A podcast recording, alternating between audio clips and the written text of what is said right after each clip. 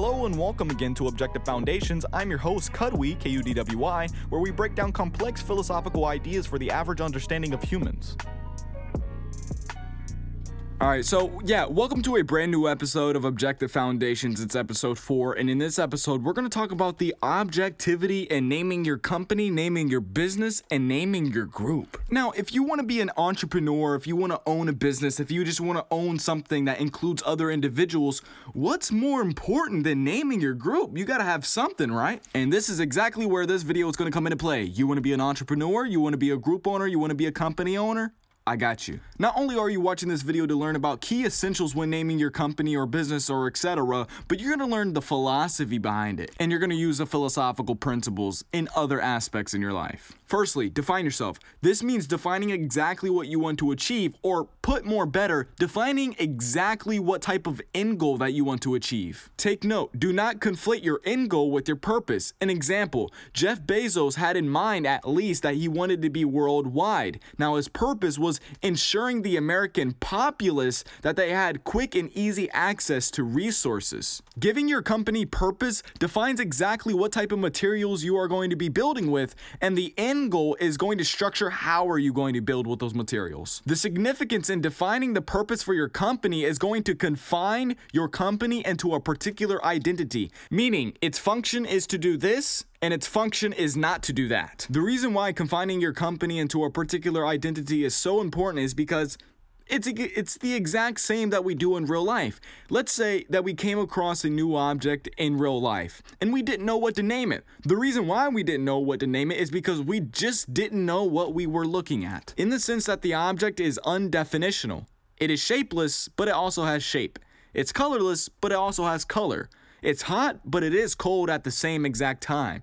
It's rough, but it is smooth at the exact same time. It feels like paper and stone at the exact same time. What I'm getting at is that if you want to confine your company into one word with meaning, you can never do it because what you're dealing with is contradictory. Once you have defined your purpose and your end goal for your company, it's time to go essential hunting. What I mean by essential hunting is finding the essential where all the attributes, all the characteristics, and all the meaning of your company is subsumed under this one phrase or term. For an example, I'll do this with the definition of morality. Morality itself is very complex. You can have deontology, utilitarianism, um, God commandments, you name it. Everything that I just named is an abstract from morality. So there is a essential term within morality that defines them all, even though they're fundamentally different. Now, even though they're fundamentally different, the main thing or the essential thing that they have in common is that they are a code of values to follow. Now, let's say you were a company owner and your objective was to produce moral codes. It wouldn't be that hard to find a company name.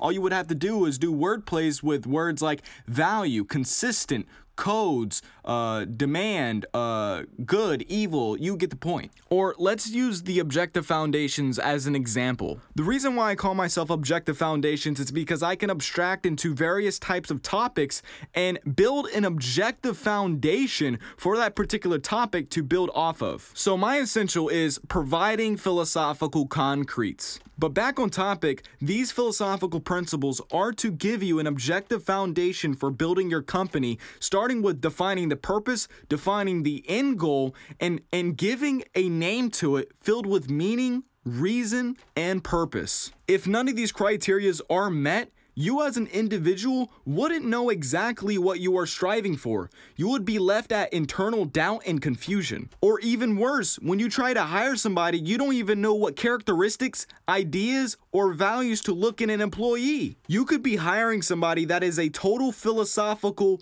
opposite of what the company means. And in the long term, it's going to be harmful. Why, you may ask? Well, people's actions are a product of their ideas and values. This is exactly like trying to hire a shoe designer to be a receptionist caller for a computer technician store. Essential principle of the day outline the end goal, outline the purpose, give it a name, and then hire those who correspond with those values and ideas.